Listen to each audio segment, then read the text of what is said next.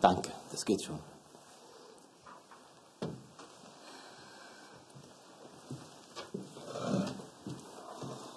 Hat der Mann von der Versicherung schon angerufen? Nein, noch nicht. Und ich hatte auch keine Zeit zum Telefonieren. Lisa, hast du vielleicht Zeit, den Unfallbericht einmal durchzulesen? Na klar, Danke für Ihre Hilfe. kein Problem, das mache ich doch gerne. Das konnten wir auch bei einer Tasse Tee machen, oder?